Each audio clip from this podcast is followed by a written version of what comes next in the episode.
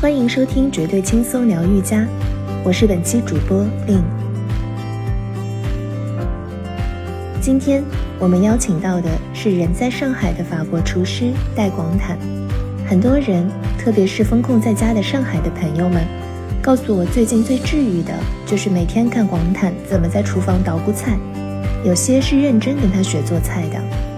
有些是为了看他怎么用有限的物资翻花样。所以本期节目，我们请到广坦来和大家聊聊美食带来的治愈时光。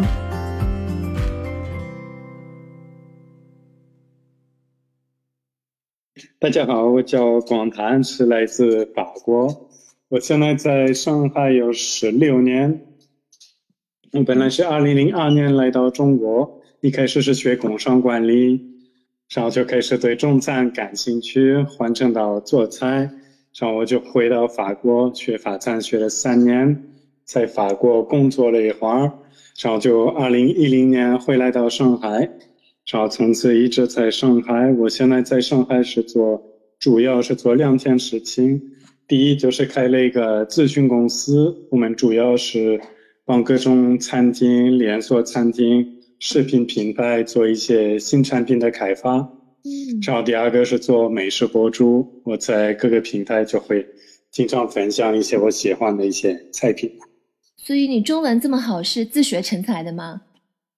我一开始是在北京读书的时候也学了，学了一年的中文。因为你现在居住在上海，肯定也是被封在家里嘛。那就是不知道对你的工作有产生一些怎样的影响吗？因为我们本来做菜品研发，我们就需要我们在静安区那边有一个专业厨房，我们需要在厨房可以操作，像我们也现在也是买不到食材，所以我们这个菜品研发的基本上是没法正常的制作，项目做不了，那我们就这个钱也进不来，但是我们呢，员工的工资和房租都是要继续。继续付，所以这个肯定是给我们蛮多压力。嗯，但是在另一方面，我现在是做美食博主，那我现在在家就有更多的时间可以拍视频。嗯，所以在这个方面也是有好处。所以从一方面有坏处，从另一方面有好处，反正就。所以就是拍做美食博主和拍美食就是做菜的视频，对你来说是不是一种？就是变相的来调节一下自己的状态和心态，这样子。对啊，当然我，嗯，我个人本来就是比较就不是很懒的那种，我不喜欢的无聊，不喜欢在家里没事干的。OK。如果我真整天在家里没事干，我就肯定会很快就会崩溃。所以拍视频也是有很大的帮助，因为，嗯，到最后每件的这个工作量，反正就是每件有事情干。嗯，所以这个对我来说就是有一个蛮大的，嗯，蛮大的一个帮助。嗯，然后也是跟大家分享的这些菜品。嗯，那我最近就有很多人就发给我一些作业，他就按照我的配方自己做，做成功。嗯，然后这样的，所以这种分享对我来说也是个很很好、很开心的一件事情。嗯哼，我看一些小朋友在家里做我的一个蛋糕，这样子就感觉很。很好的，这个感觉是很很舒服、很开心的。就各地到现在，我们差不多是每天都会每天每天播播一个新视频啊。对的，每天就就还是互动啊，回复大家的问题，看大家有什么嗯哼有什么反馈啊，这个看那些作业什么的，这个还是蛮 OK。这要花花一点时间。最开始想要做这个的时候，是出于一个什么样的契机或者一个想法？就是让你决定要在上面开一个这样的，主要是因为我们我们一开始，所以我们这个菜品研发的公司，嗯，我们开了现在有六年，嗯哼，然后我们每次做一个项目，像你像来德克士、湾仔码头这种品牌，嗯，可能一开始我们会提供他们有什么三十个想法，OK，但是到最后就真正上市的产品，如果有一两个就已经算的蛮成功的。嗯，所以因为各种各样的原因，一些成本、一些采购啊什么的各个方面的一些原因，有一些产品就是落地不下来的。嗯，所以我们当时就觉得，在这被被淘汰的这个二十八个想法，嗯，感觉就这样的就被淘汰，然后就不利用，有点难浪费掉。所以我们当时就是基于这个，觉得可以用这些想法也去嗯分享一下在，在各个平台。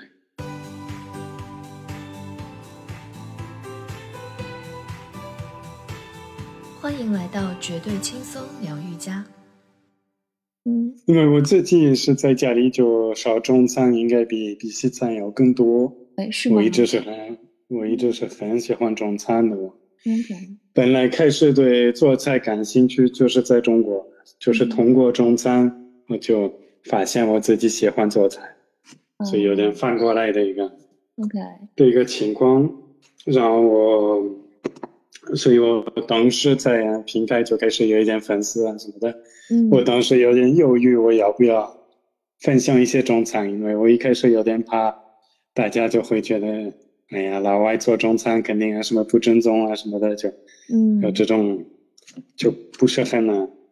不是很好的一个反响呢，所以开始还是测试了几次，嗯。然后就每次就发现蛮蛮受欢迎，因为还是大家如果有一些东西我做的不对，他们就不是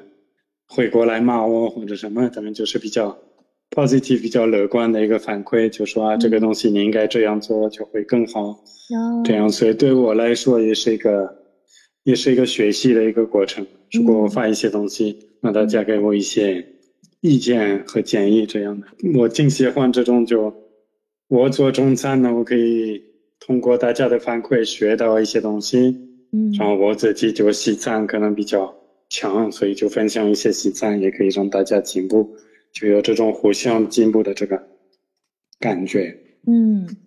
你当时是在就吃到一个什么样的中餐，然后让你突然间爱上了，然后就是觉得自己可以在厨艺上面就是发掘一下自己的潜能。第一步呢，就是很喜欢吃，嗯然后就也发现了这个，就中餐有多多元化，就菜系啊各个方面就很丰富，嗯所以一直有这个好奇心，就想多多了解。嗯然后我当时就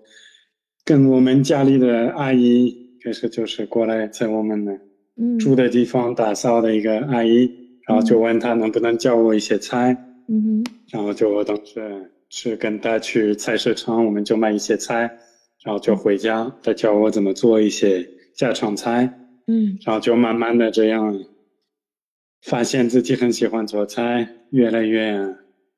这个好奇心越来越强，嗯。然后就，对，我毕业了之后，我在北京工作了一会儿，嗯然后就发现我做的工作没什么大的兴趣，然后当时就确定就回去啊法国真正的学法餐。嗯你第一个菜就是番茄炒蛋，所以就很很接地气的 right，但是还是嗯哼还是挺挺好的。我们做了一些，也没有什么特殊的菜系。我当时那个阿姨也不是一个，嗯也不是一个大厨或者什么，就是很很家常的一些嗯，但他做的菜品。他做的口味是偏偏哪哪哪哪一类的呢？就是，嗯，比如说我们家请个四川阿姨的话，她做菜会比较偏辣啊；湖南阿姨会比较偏辣口。哦啊，他他这个阿姨是是在北京，但是她这个阿姨就是本来江浙沪的以前，啊他就是本来的老家就是江浙沪，所以她做的也是比较，就有点啊跟上海菜差异不是很大。第一当然是会说中文还是有蛮大的帮助当然对大家大部分的观众呢就看是，如果是用中文介绍或者用英文介绍带字幕，这个感觉肯定是不一样的。嗯第二个就是我在中国时间比较长，嗯我觉得我理解的，我理解中餐的一些，可能比别的厨师要深入一点。嗯哼我自己也做的中餐做的比较多，嗯所以我觉得在这个方面，我还是可以更可能更好的融合或者更好的了解这些嗯口味啊，一些对菜品的一些看法这样的。嗯因为这个也是很强的。当然了，菜品跟呢跟文化是有很强的一个关联的。后第二个就是我对我自己就很真心的、真心真诚的对中餐呢感兴趣，嗯所以这个就是一个对我来说，我是很能真正的很享受这个学中餐的这个过程。OK，这个我觉得观众也是能感受到这个对中餐的这个热情。OK，所以你是觉得你在做这个视频直播的时候，也其实是在不断的学习中餐的这样的一个过程，是吗？是的，是的，是的。嗯，我通过我通过这个做美食博主，我也有了很多机会，就可以去跟一些中国的一些大厨有一些比较多的一些互动啊，这样各各种菜系的大厨，嗯，一些川菜，一些做点心啊这样的一些很专业的一些人士，然后可以跟他们就互相交流，那这种机会越来越多，所以这个也是我很珍惜的一个的一个点。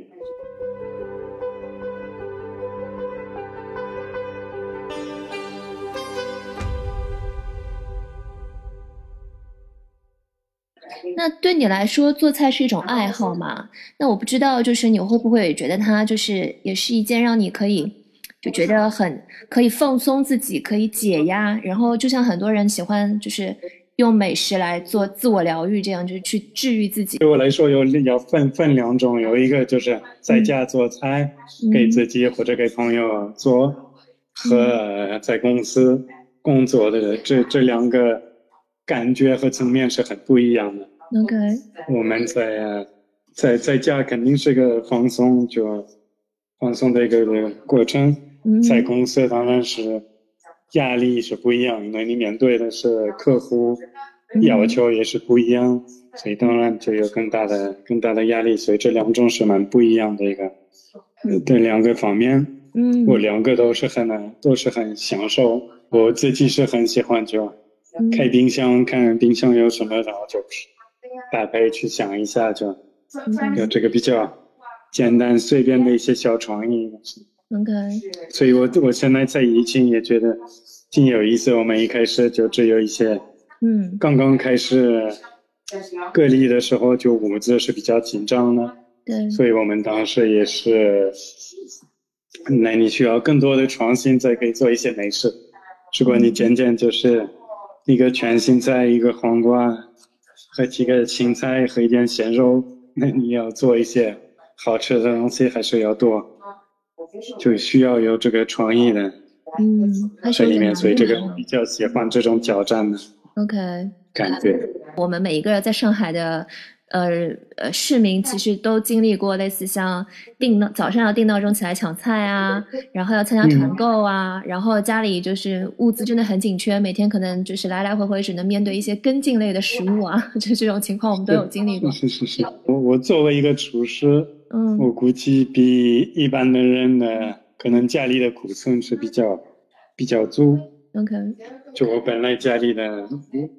物资啊、干货这比较多，嗯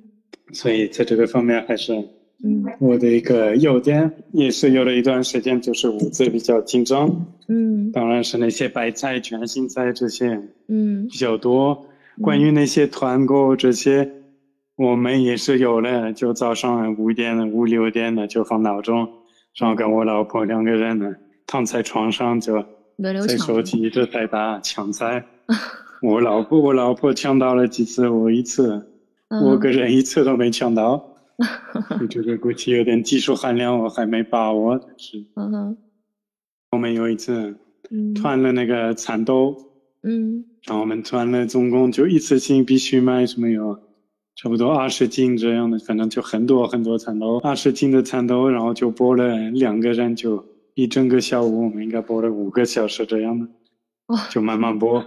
然后就放一个桌子在在窗户旁边，嗯。然后就这样一边晒太阳一边播这些蚕豆，嗯哼。然后我们就过一会儿发现有对面有一个放在旁边一个窗户有另外一个奶奶。嗯。也是在播蚕豆，然后就跟他开始聊这个，没有没事，一个楼估计他跟我们也是一起团购团购这些蚕豆，嗯哼。然后就才开始聊啊，那这些蚕豆你要怎么吃，嗯做什么配方，有没有什么好想法什么的，再互相分享一些配方啊什么的。OK，所以后来那些蚕豆是怎么吃的呀？哎呀，吃了很多蚕豆焖饭呢，葱油蚕豆，做蚕豆烩饭、西餐的、中餐都都做了。蚕豆泥，嗯，各种各样的。嗯哼，吃了对，吃了一个礼拜，基本上每一顿都都有蚕豆啊。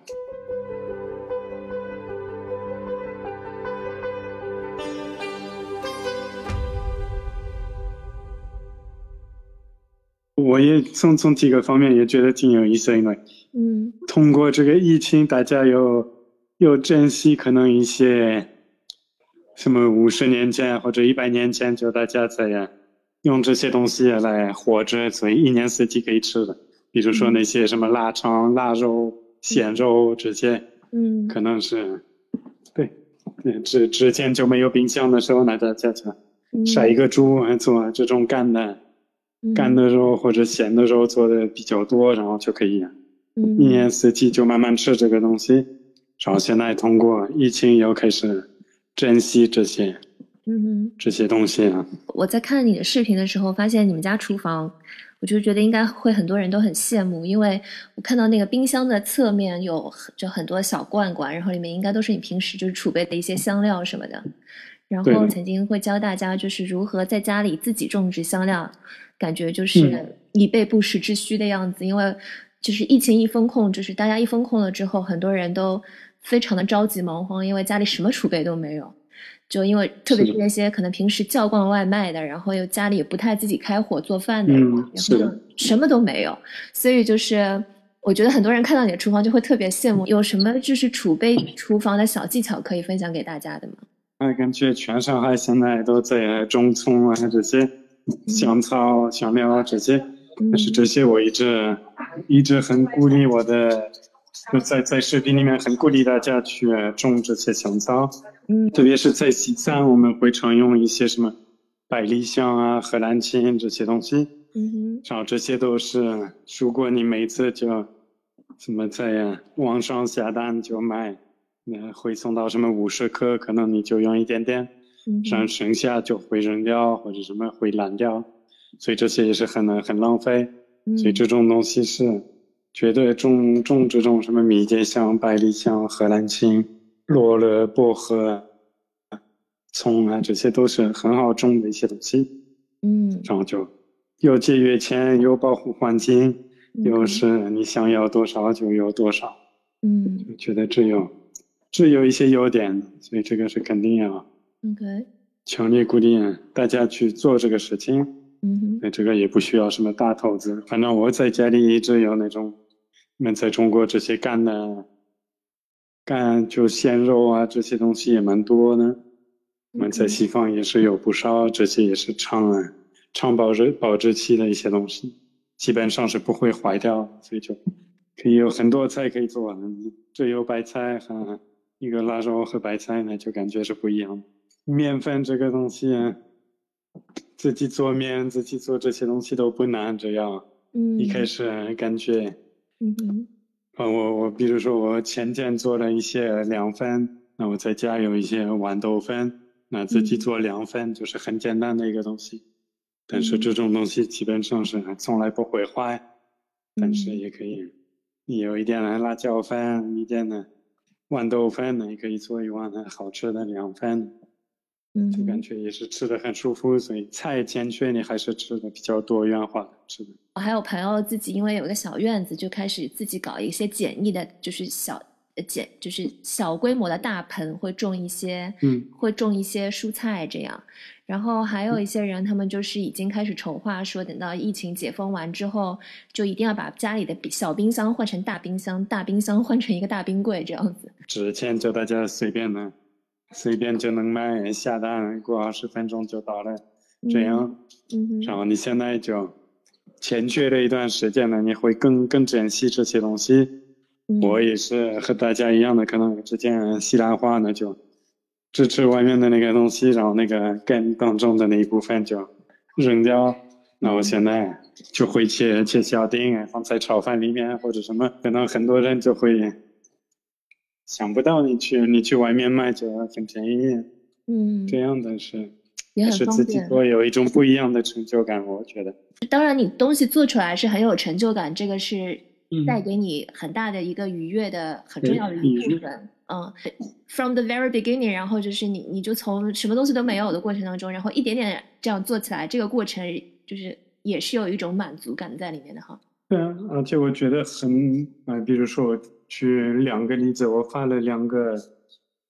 一个视频呢，就是这个巴斯克蛋糕，就牛奶和白醋先做芝士，那这个很多人就本来就不知道这个瑞克塔这个新鲜的芝士是这样做的，嗯，他们看了这个也是学到了一点东西，让你自己去体验这个东西，嗯，那你下次就市场上看这个芝士。那你就会看的方式就不一样。上次也发了一个马苏里拉，做一个马苏里拉芝士，也是用牛奶、白醋和在微波炉反复加热的一个过程。嗯，然后这个我也有很多粉丝们就把一些呃交作业或者发一些视频，他们的小朋友在做芝士。那我觉得这个有多多好的小朋友现在就可以看，可以体会这个从。这个牛奶，那就放酸的东西，它会凝固，然后再加热，拉来拉去，就你到最后就得到一个知识，那是一个很，我觉得一个特别特别好的一个学习的过程。所以这个我觉得这种很，就是很 precious 的一个机会。嗯，我觉得我看到，就是因为其实疫情持续了，国内外持续了挺久的嘛，然后前段时间就是在国外挺严重的时候也会。呃，就是国外城市也会有 lockdown，然后 lockdown 之后就有很多人也是在家里，要不然的话就是通过音乐来寻求一个抒发的渠道，要不然的话就是通过做菜和和吃。感觉好像美食这件事情是会成为大家就是不管是哪个国家的人，然后就会它就是自然而然的成为一种大家共同的去寻求一种心理慰藉的这样的一个渠道。我个人觉得，第一是为什么在。全世界都一样，只是我们都是人类的，我们的共同点比差异点要多很多。嗯，所以这个就跟美食这个东西也是一个人类的一个很基本的一个基本的一个需求。所以当然在这个也是可以得到很多功夫。第一就是做菜的人能有这个成就感。那你做，我个人为什么？离开了，我本来是在做工商管理的一些工作，然后我就换到烹饪。我为什么换呢？就是因为我当时觉得在，我做在金融这些方面的一些工作，我觉得没有任何成就感。然后做菜，我觉得我有一个很强的一个成就感。我就看我做了一个具体的东西，这个东西好吃，我的朋友、我的家人喜欢吃，吃的开心，那就是一个很。很直接的一个回报，第二就是 好吃，就是大家都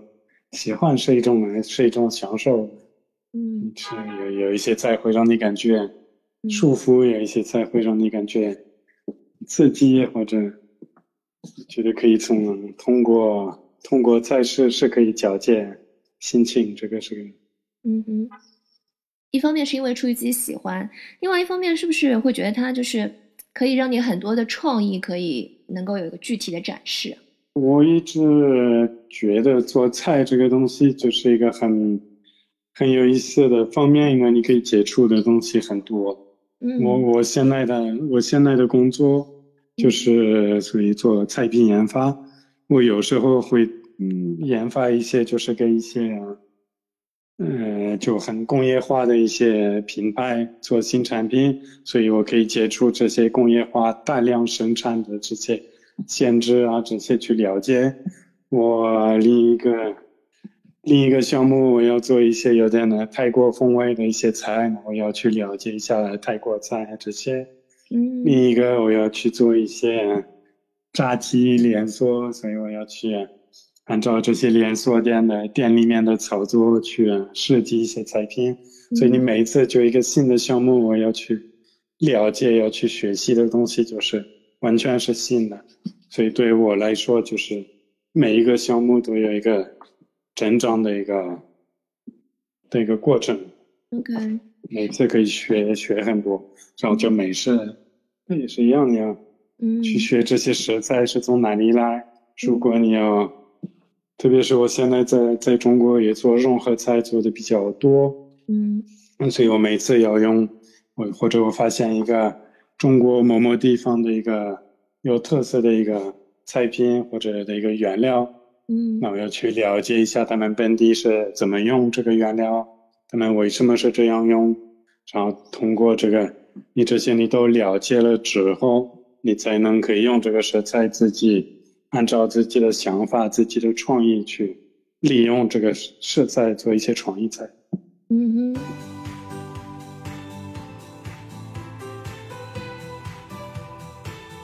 欢迎来到绝对轻松疗愈家。我我觉得一个有意思的点，我就发现，如果你看，就欧洲的从北欧到西欧、东欧和南欧的这些方面，和整个中国有一点呢，有一点类似的，有蛮多共同点。你看呢，东北菜的，嗯东北菜呢就蛮像就北欧和东欧的一些饮食习惯啊，会会用到的食材啊什么的。嗯然后，如果你去往南方，那就跟跟中国的南边或者中国的西边更更接近。比如说，那东北就那些那什么酸菜这些，就是在北欧、东欧都会用的比较多。嗯什么白菜啊，那些猪肉特别多，嗯这样的也是蛮类似。如果你去往呃西边呢，就是新疆呃跟那些西欧、土耳其这样的，会有一些种风味，会有蛮多相同的一些点，嗯，所以我觉得这种比较还是蛮蛮多。这个到最后就是跟呢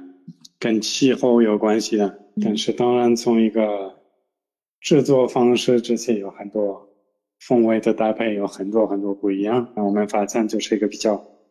速度比较慢的一个烹饪方式，就是做菜我们是加一个东西浓缩，再加一个东西再浓缩，就这个风味是慢慢的、慢慢的做起来。嗯中餐就是速度呃快很多，嗯这是不一样的一个对不一样的一个烹饪理念。嘛嗯如说我们法餐也是酱汁很重要，我们有很多菜就是把肉的这个风味把它挤出来，然后就嗯目标就是有一个肉的味道很浓的一个酱汁。那嗯那中餐就是反过来的，就是把这个酱汁的味道弄进去到肉里面，让这个肉就入味。嗯所以这些也是一些不同的烹饪理念。我不知道，就是你会不会觉得，就是呃，可能就是不同的菜系，它在就是这个呃这个 enjoy 的这个过程或侧重点也是不一样的，所以因为它可以给人带来的享受，或者说就是那种嗯美食带来的这种力量也是不一样的。就比如说法餐会很注重整个制作和的过程，以及就是你你去享用这道菜品的过程，然后摆盘也会很重要，因为摆的好看呢。呃，客人看着就是心情也会好，然后吃的时候也会感觉就更更更 happy 一点。然后中餐的话，会不会就是就是比它给你带来这些食物的这个 comfort，主要来自于这个滋味啊？嗯，是有这样的，我觉得只这个其实是反过来，就是文化的，就本地的文化影响了这个做菜的。因为比如说法国也是，法国开放的时间就很很长，法国也是一个比较小的一个国家，嗯所以那些可能两百年前的法国的有钱人，他们天天在吃嗯什么鹅肝、鱼子酱、黑松露，他们就等一会儿过了一段时间，肯定都是吃腻了，也不想看这些东西了，所以他们想有别的，通过别的方式可以刺激他们呢。然后这个就是为什么在法国很难尊重就厨师的创意，嗯。可能就有一些人就在法国现在不会介意付啊付五百块啊吃一个鸡蛋，如果这个鸡蛋的做法和烹饪方式这样的有一些很很特殊的一些创意，嗯。就不是人家去餐厅不是卖一个食材，主要就是更重要的就是买一个一个体验的。嗯，那如果厨师通过一个很简单的一个食材，可以给你一个很不一样的一个体验，可以给你讲一个很有意思的故事，那这个就绝对值得这个价格。他们在法国已经有这个文化，有时间比较长，嗯所以厨师一直在做一些越来越好的创意。现在在中国，是做美食是最好的时间，因为我觉得正好是在这个时间，在上海这种城市就很明显的那些新的餐厅就是做的创意菜做的更多，通过那些产品要讲一些故事，就目标就是你一吃这个菜，你就能你就能感受这个厨师的个性和他的风格，然后现在就感觉这个菜。菜很明显的起来，所以我觉得这个是很很好，而且我个人一直感觉就是通过这些年轻的厨师，可以做一些很有创意、很有想法的一些菜品，这样在中餐才可以真正的触到国外，真正的影响国外的这个烹饪的。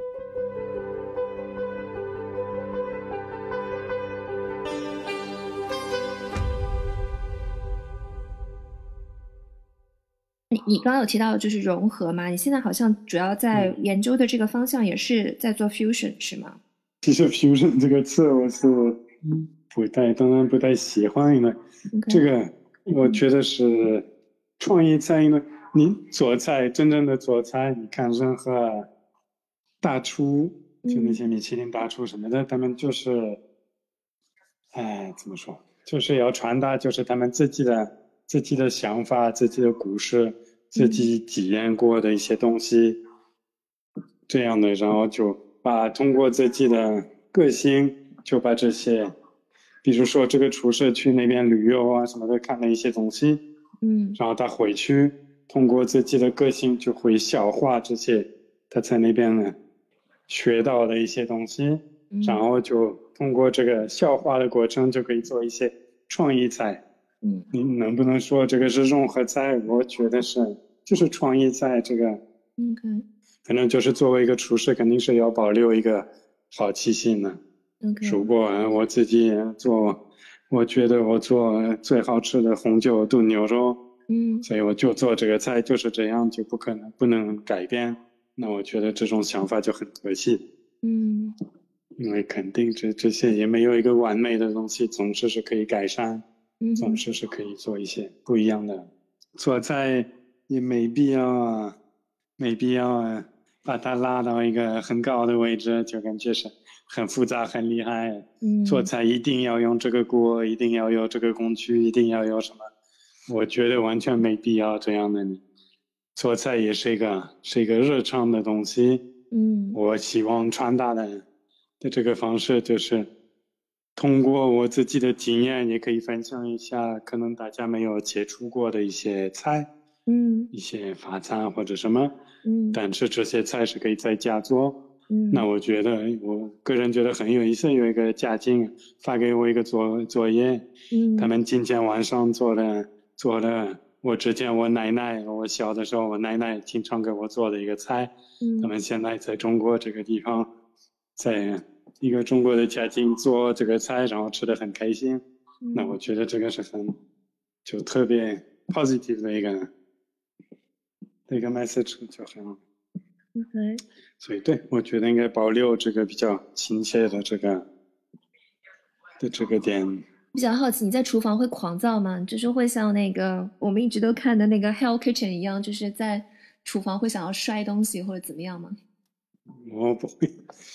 基本的第一要看是不一样的，因为我现在是我们是做菜品研发的，嗯，所以这个就跟餐厅是不一样的。OK，餐厅确实是餐厅里有一个很大的压力，就是，嗯，因为如果你十二点客人开始进餐厅，你东西还没准备好，嗯，那这个问题就就大了，肯定会影响整个，嗯，客人的体体验啊这样的，所以这个在餐厅这个压力是肯定更大。嗯，我之前在餐厅也是会发飙，我我也不是那种人会打人、骂人或者摔东西，嗯，但是当然偶尔会发飙有一些，嗯，因为你餐厅你要想象的是一个，就像一个运动啊，一个足球队的一个团队一样的，如果。在里面有一个人就一直犯错，那就会影响整个团队的这个运转的，嗯哼，所以这个还是。还是蛮重要，就就是为什么厨房这个环境是比较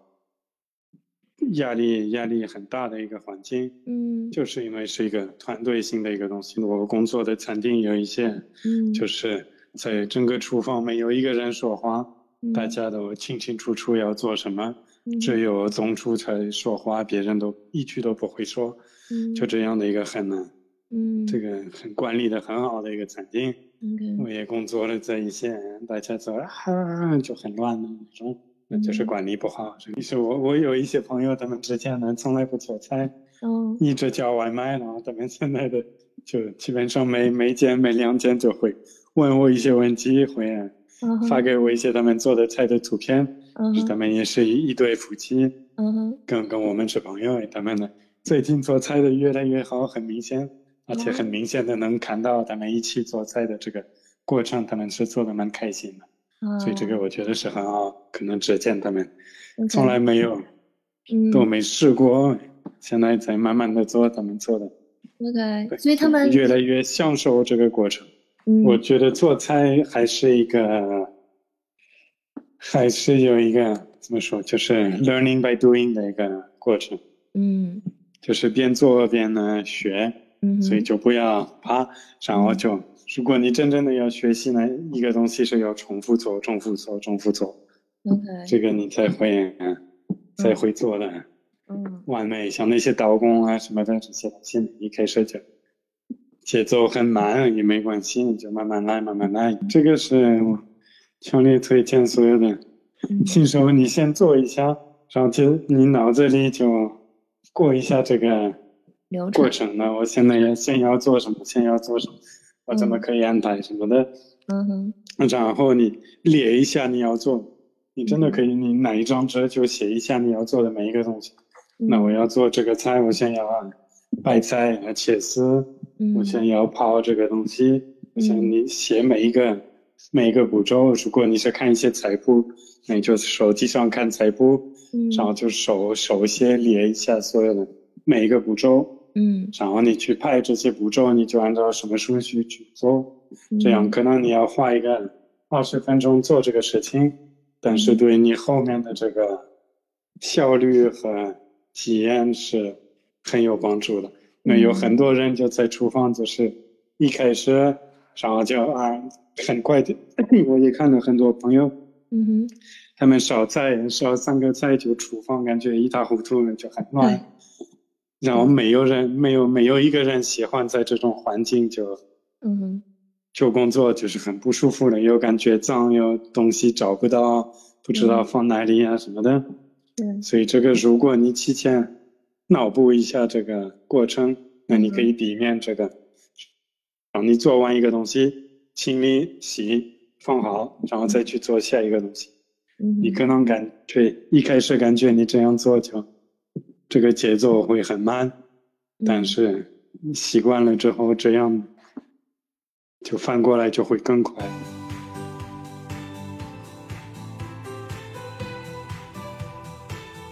欢迎来到绝对轻松疗愈家。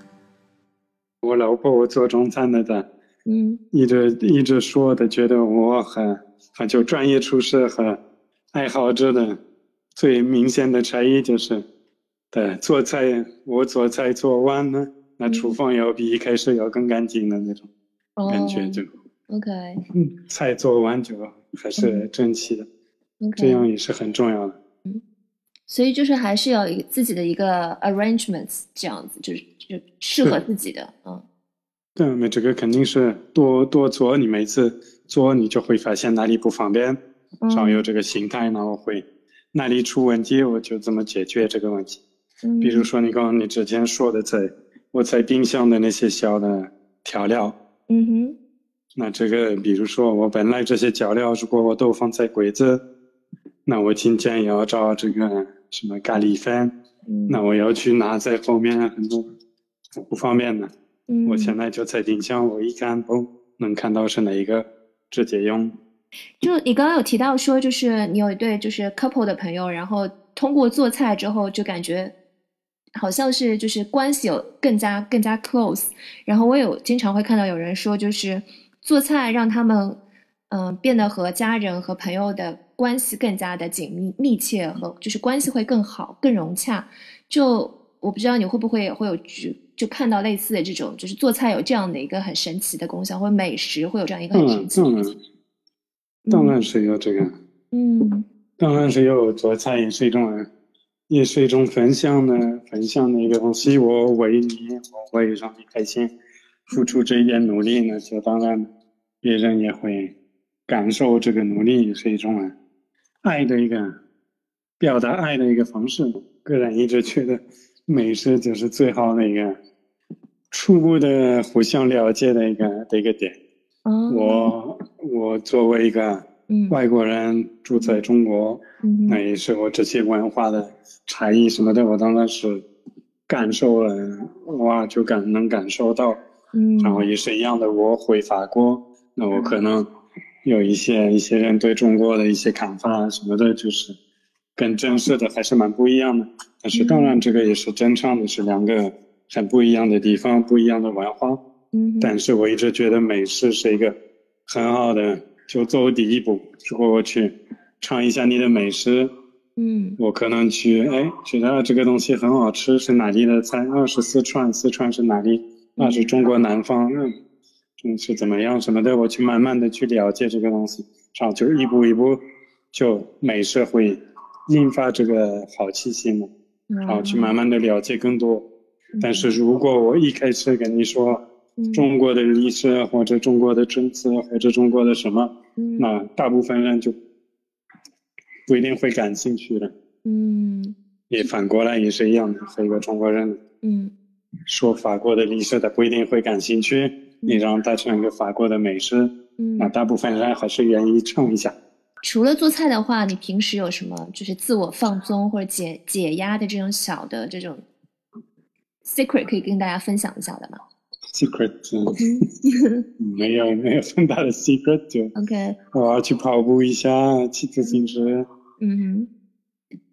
做菜会让你的情绪一直保持在一个很平和的状态吗？做菜呃，嗯，主要我我个人挺喜欢那种那种切配啊这样的工作。哦，如果你要让我，比如说我剥剥十公斤的蚕豆，或者切三公斤的胡萝卜，嗯。这样我是比较，这种我才真正的会放松。一个一个动作就，反复的做这样，我不知道，我很我个人很喜欢，就一个动作就重新弄弄到完美的，弄到弄得又快又精准这样就有这个追求的把你这个动作。对，当然是最后一步就是最有成就感，OK，就菜的实际，然后就看这个菜嗯。产生在盘子里面，嗯。这是肯定是最最有成就感。但是如果是说放松，那肯定是在在切配啊这些就更放松，基本上是不用脑子，就是只是一个动作。我之前在餐厅工作，我们每次就嗯。我工作的一个一个餐厅在法国西边，我们那边做的量比较大。嗯，我一开始是刚刚开始工作，所以就是在做切配做的比较多，嗯。然后每次就是一次性要做什么一百个鸽子，哦。把腿把鸽子胸都切掉啊什么的处理，嗯这样不或者拿三十公斤的沙丁鱼一个一个要切，这样。哦。所以就就重复一个工一个动作。嗯，你会要追求完美吗？我是对有这个追求完美，特别是在嗯这种动作了。OK，好，谢谢你。好的，谢谢你。好